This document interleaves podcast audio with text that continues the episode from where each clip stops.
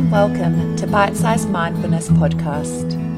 I'm your host, Linda Quijano, and this is a series filled with conscious discussions around living life more mindfully, delivered to you in easy to digest bites. I'm so very thankful to have you here joining me today, so let's get started.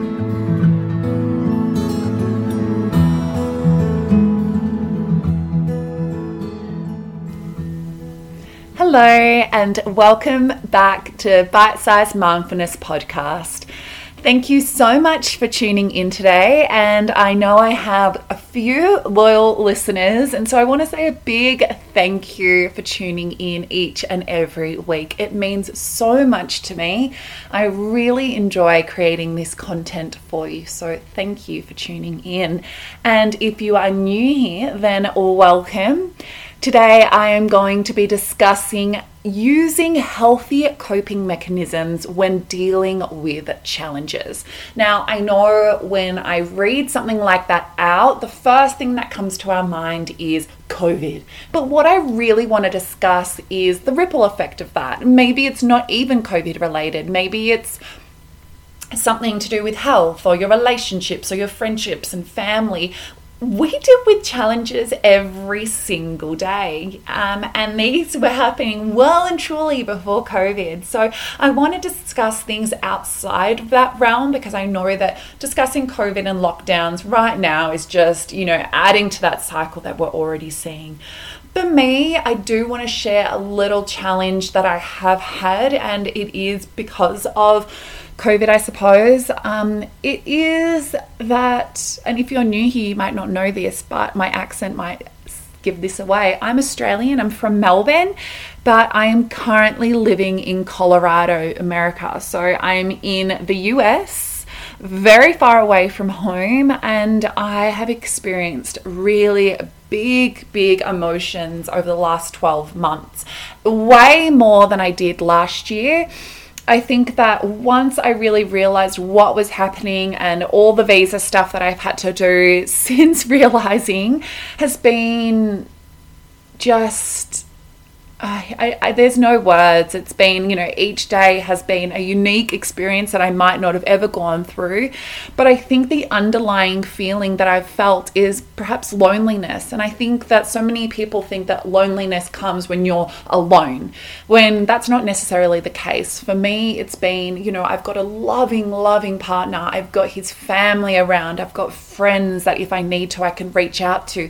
And that's on top of all the amazing people that I have at home. So I am by no means alone, but I have felt really intense loneliness while being here.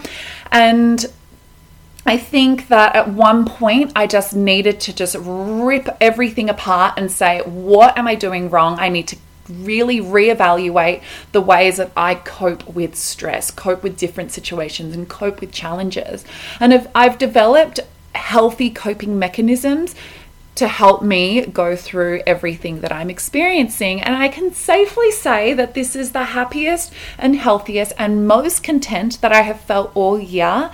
I come to the mic feeling really rejuvenated and energized, and I'm in a really healthy spot. Um, and I hope that all these tips and ideas and coping mechanisms that I'm about to share with you can give you even just a slither of this because I seriously want all the best for you as my listeners, as my community. I just want everything that I'm experiencing for you to have that too. And please don't forget, while I'm on this topic of feeling uncomfortable, Please don't forget that stress is a really natural human response. If you are feeling stressed and tired and fatigued, you know, that is so normal. Stress is meant to be a trigger for fight or flight response, which is responsible for keeping us humans alert against danger. And that's how it has been. And historically, it's been there to keep us alive. Although in our modern day lives, so the lives that we're living now, these stresses aren't just physical. They don't just come out in us in a physical way. They are emotional too. And it seems to me that these turbulent times that we're experiencing, our stresses are exacerbated. And after a while, these stresses start to take a real toll on our bodies and immune systems, which is why is it, it is so important to use healthy coping mechanisms to cope with challenges as they arise. Now, like I've said, I've had my own stresses this year. I'm away from home, I'm away from all my creature comforts. And yes, I have that here. I do, but it's not the same. And I have dealt with my own stresses in, since being in the US. But what really helped was having some you know, healthy coping mechanisms, some comforting practices that help me manage this time of uncertainty. And I invite you to jump on board and join me you know, invest your time in practices that are uplifting, practices that when you finish leave you feeling positive and energized. Practices that make you feel unhealthy will leave you feeling depleted. You know, for me, a really big one is how I eat. How I eat is so important for me. If I'm eating a really well balanced diet that is nutritious, I'm more likely to bounce up and do a workout. I'm more likely to chuck my runners on and go for a walk. I'm more likely to have energy to get through the day. And you'll know the difference if something is depleting you or if something is leaving you energized. And I am about to share with you a bunch of healthy coping mechanisms that I've been focusing on, and I invite you to also. So, number one is what I've just been discussing. Focus on what you are eating. So, try to ensure that you are fueling your body with nourishing and wholesome plant based foods.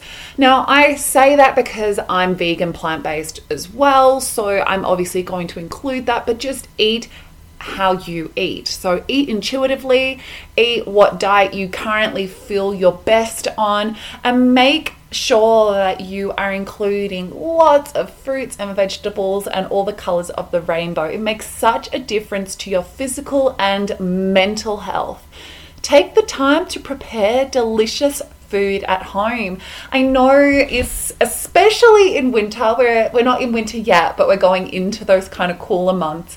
It is so much more tempting to be like, oh, I just want to get something warm like Indian and have it at home which is so fine. But I also find so much joy in cooking at home, like trying different recipes, using different ex- ingredients, perhaps jumping online and searching something you've never made before and having fun in the kitchen. Cooking is meant to be fun. Make food fun. You know, it doesn't have to be your rice, veg, and meat. It can be something completely different, like fun summer salads.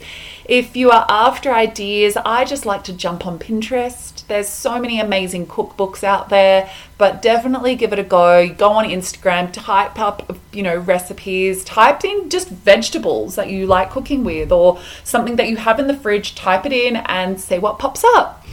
My second thing is make a playlist of your favorite music. Oh my goodness, this is number one, I think, for me if I'm having a down day. I chuck on music and I just let it absolutely throw, flow through my body. Getting a bit tongue tied there. I let it absolutely flow through my body and just get kind of electrified, I suppose you could say. I shake it all out and I sometimes even air kick into the air just to get all my frustrations, all that negative energy out and really energize myself. Music is naturally relaxing as well, so if you want to, you know, set the tone, invite music in that's going to lift your vibration. If you're about to work, put on some really nice soulful music that's going to settle your mind, settle any nerves, and really help you concentrate. If you're trying to get energized, put on music that will suit that. If you're trying to have fun with the kids, do that. If you're cooking at the end of the night, put something that will unwind you. I have music on basically 24 7. Uh, it's yeah, it's one of my things that will always lift my mood. And I really, really highly recommend jumping on. I use Spotify and I have dozens of playlists. I make playlists for absolutely anything. If I'm going on a road trip, a camping trip, if I go to the gym, um, ones that I listen to on my walks. I have cooking ones, I have workout ones. Oh, so many playlists for so many different times. I even have a playlist for when I journal, and I have that available for you. I have a road trip one available for you and I have, I think, a summer one. There's a few that I've made public, so definitely go check out my Spotify if you'd like any new music. It's Linda Quijano on Spotify, and you can find all my playlists. But making playlist of your favorite songs, chuck it on and have a little boogie. I highly recommend it. And yeah, if you're in some need of some inspiration, go check out my Spotify. Number three, Use this time to take a break from caffeine or alcohol. So, I have gone through, I'm not going to lie, I'm a bit of a cafe, coffee addict, and I have gone through bouts of when I don't drink coffee, but it is part of my morning ritual and my morning routine, and I just truly love coffee. But I am currently going um, through a break of no alcohol. And I can safely say that it has done the biggest, biggest change in my anxiety and nerves. And it's also improving my skin and health and gut issues. But as far as my mental health goes, I can I've already noticed such a big difference with no alcohol and it's only been I think it's been probably about 3 weeks coming on to about a month. Actually, yeah, this weekend it will be a month. So I highly recommend giving that a go if that's something that you're interested in. It is testing. Obviously, coffee is one of those morning rituals that we all have. Um, so, yeah, getting up in the morning and not having that, it can be testing. So, I've decided to give up alcohol and I'm finding that really beneficial. You might want to give up coffee and still have alcohol, or you might want to give up both. But I do highly recommend it. It does help with definitely lowering that nervous. Um, you know, you're regulating your nervous system. It definitely helps lower any anxiety and it can be really, really good for your overall health. So I definitely recommend that one. Number four. Get out in nature and move your body. Yeah, girl. Well, yeah. So this one's huge for me. I'm so big about getting out in nature. If you follow me on Instagram, you already know this. I'm so fortunate to live in Colorado. We've got the mountains on our doorsteps, and I'm always doing hikes. I think I do at least one or two a week, and it truly does just oh, it does so much for my mental health. I think that we can take so much from nature, and being outdoors really is just such an amazing coping mechanism. It's probably my number one coping mechanism, just getting outside. I'm also really fortunate, and I say fortunate because I know this isn't accessible for everyone, but I live really close to a lake, and so I do, am currently trying to get my 10,000 10,000 steps every single day. Sometimes I do fall short. I think I fell short more over summer. Um, you know, some days I'm like 25,000 and other days I'm like 4,000. So currently I'm trying to change that. I'm trying to do consistently 10,000. And then obviously when I do hikes, it's way more, but consistently I'm trying to do 10,000 steps outside. And that's on top of going to the gym. I'm a really active person, but getting out in nature and doing those 10,000 steps is a really amazing thing that you might want to take on as well. So I'm sharing that with you. Maybe you might want to do that as well. Maybe you might just want to take the dog for a walk every morning. You might want to take a yoga mat and do some stretching outside if that's available for you. But it really energizes me like nothing else being outside. And maybe at the end of it, you might want to take off your shoes and connect with the ground and the, the grass beneath underneath you or whatever you find, you know, near you. You might, if you're at the beach, you might want to take your shoes off and walk on the sand, put your feet in the water. Whatever it is, get out in nature and move your body every single day. It helps, I promise you. Number five, prioritize your sleep. Now, This one isn't really huge for me, but I know it's a huge one for so many people, especially my partner. He has struggled with sleep in the past. He isn't right now, and I think that that has played such a big part on his mental health. So I'm deciding to include this one, but sleep has always been quite a good thing for me. I sleep quite well. So getting enough sleep and ensuring it is high quality sleep is vital for managing your stress levels when you're lacking sleep and your body creates that stress hormone that keeps you alert and which is simultaneously suppresses your immune system. So, have you ever felt that when you're lacking sleep, your emotions are heightened? You're more likely to cry, you're more likely to snap, you're more likely to find something more irritable, you're more likely to reach for the creature comforts like snacks, and you're more likely to sack like a walk off with a friend or gym workout. And this leaves you far less likely to cope well. And you're also neglecting the other things that help you cope well. So, making sleep a priority will have a ripple effect on so many other things in your life. Uh, and create it into your routine that works for you and stick to it. Maybe maybe have a set time that you go to bed every night. I tend to have that. I tend to go to bed a similar time every night and then I, I fall asleep at a similar time every night. Now, I currently, I might share this with you as well. I'm currently trying to read at night. This is helping my sleep. So, like I mentioned at the start of this, I don't really have a problem with my sleep. I fall asleep really, really well and I wake up feeling quite good. But I am trying to not watch anything. So, we like I, as a person, don't really watch an overly large amount of stuff, but I tend to do it at night when I'm in bed and I'm trying to cut that habit out and trying to read more. So I just brought a really nice book, I leave it on my bedside table and I light a candle and I'm trying to read at night. So that might be something you might want to try as well because it does help me drift off to sleep more peacefully. I'll also pop um, meditation on and that also helps me, but yeah, going to bed and waking up at the same time really, really helps. And just prioritize your sleep. Sleep is your superpower during times of challenges, and it can really, really help all the other things that you're trying to achieve throughout your day. Number six, use your support team. Like I said at the start, I have a really lovely support network here. I have a really an amazing support network back home. And I reach out to my friends and family back home on the regular. I am constantly reaching out to people, and it reminds me that I'm not alone. Even though I was feeling incredibly lonely at times, being able to flick a message to someone and be like, hey, what's going on?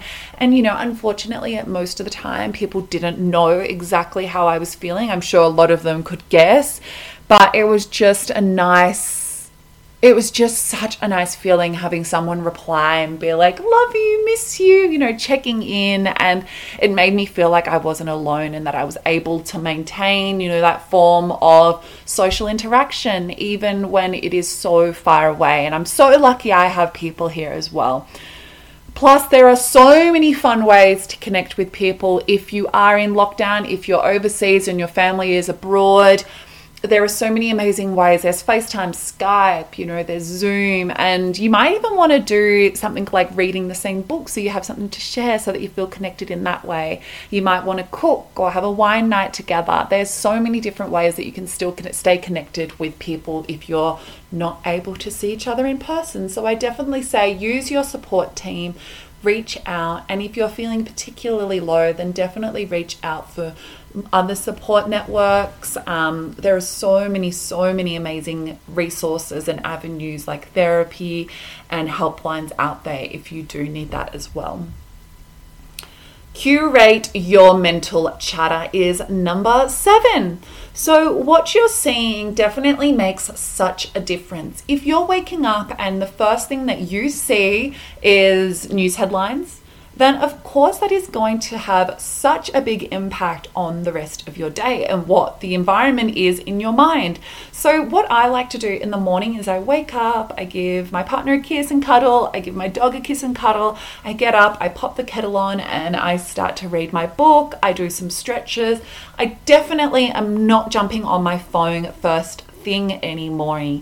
I, you know, I like to fill my social media now with positive, inspiring pages. And I've been taking way more time away from social media. So I'm trying to create mental chatter that is positive. I'm not constantly looking to all the things that are happening. I'm trying to be I guess I'm trying to just include a healthy dose of things. So I'm, I don't want to be naive by any means. I definitely want to be remain informed, but I don't want to be overwhelmed. I I'm choosing and I'm being decisive in what I'm seeing.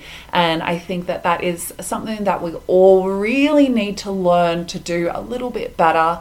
I think that, especially during the last 18 months, my goodness, there has been so much going on in the world. And if you let it consume you, it will take over. And I think that being able to switch off and say, I know what I need to know and take a step away is not being naive. It's not weak or, you know, uninformed. It's just saying, hey, I need to prioritize my mental health right now. I will come back to this when I'm feeling maybe a bit stronger. And lucky last, number eight. Develop a daily journaling or gratitude pro- practice.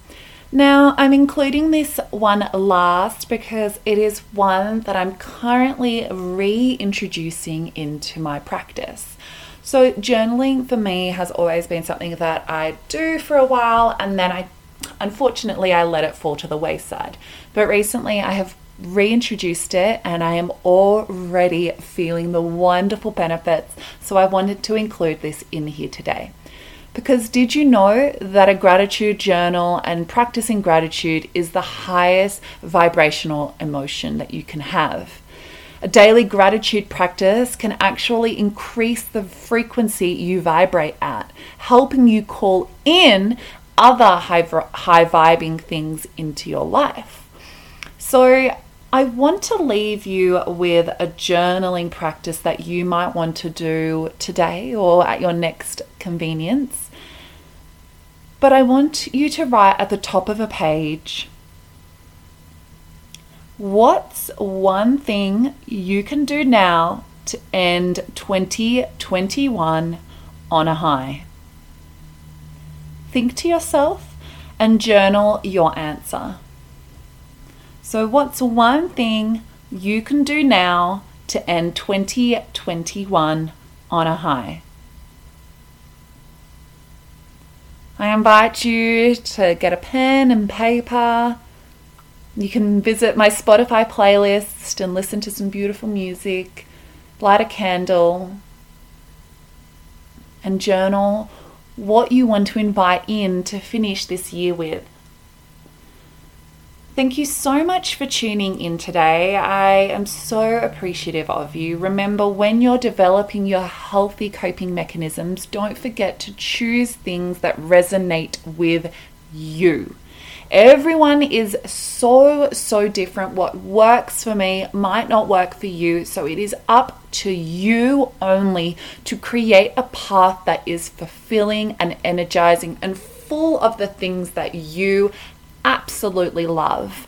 Take a big glass of water, drink it all up, move your body, message friends you love, journal, eliminate that annoying mental chatter, and be kind to yourself. Thank you so much for being here. If you would like to reach out and let me know how you're going, you can find me over on Instagram at Linda Quijano. Don't forget to rate and review this podcast as it helps me find more ears that can listen to this content and it helps me grow my podcast. So I really appreciate anyone that does rate and review. And I hope you continue to have an amazing day and a really restful sleep tonight. Thank you so much for being here, lovelies. I am your host, Linda Quijano, and you have been listening to Bite Size Mindfulness Podcast. Bye for now.